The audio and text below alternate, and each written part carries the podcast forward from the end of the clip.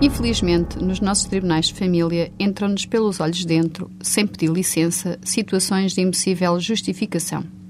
Que diriam, caros ouvintes, se vos dissesse que pais e mães mudam de emprego, desempregam-se, passam a trabalhar na clandestinidade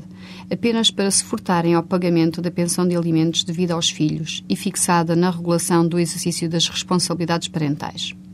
É difícil de aceitar, bem sei, mas é verdade. Como já afloramos em crónica anterior, quando o devedor de alimentos não paga e trabalha por conta de outrem ou ofere outro tipo de rendimentos, o Tribunal manda descontar o valor da pensão de alimentos no salário ou rendimentos que ofira. Após esta notificação, verifica-se então a mudança de emprego, o despedimento e a passagem para a situação de emprego clandestino. Ciente desta triste realidade, o legislador, a quando da revisão do regime do divórcio, alterou igualmente o Código Penal, punindo a falta de pagamento da pensão de alimentos de forma mais grave do que até então acontecia. Na verdade, agora comete o crime de violação da obrigação de alimentos quem, estando legalmente obrigado a prestá-los e em condições de o fazer, não cumpra a obrigação no prazo de dois meses seguintes ao vencimento, sendo este crime punido com uma pena de multa até 120 dias. Se a violação da obrigação de não pagamento for reiterada, a pena aplicável é de prisão até um ano ou multa até 120 dias.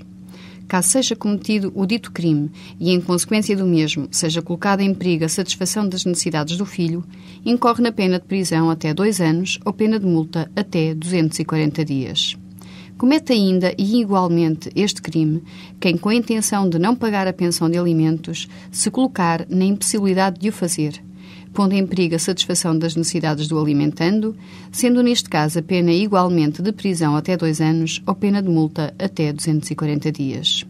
Não obstante o alargamento das situações que agora são qualificadas como crime, a verdade é que, lamentavelmente, estas situações só podem ser investigadas e, afinal, julgadas e condenadas se o ofendido apresentar a necessária queixa, já que este crime não reveste natureza pública.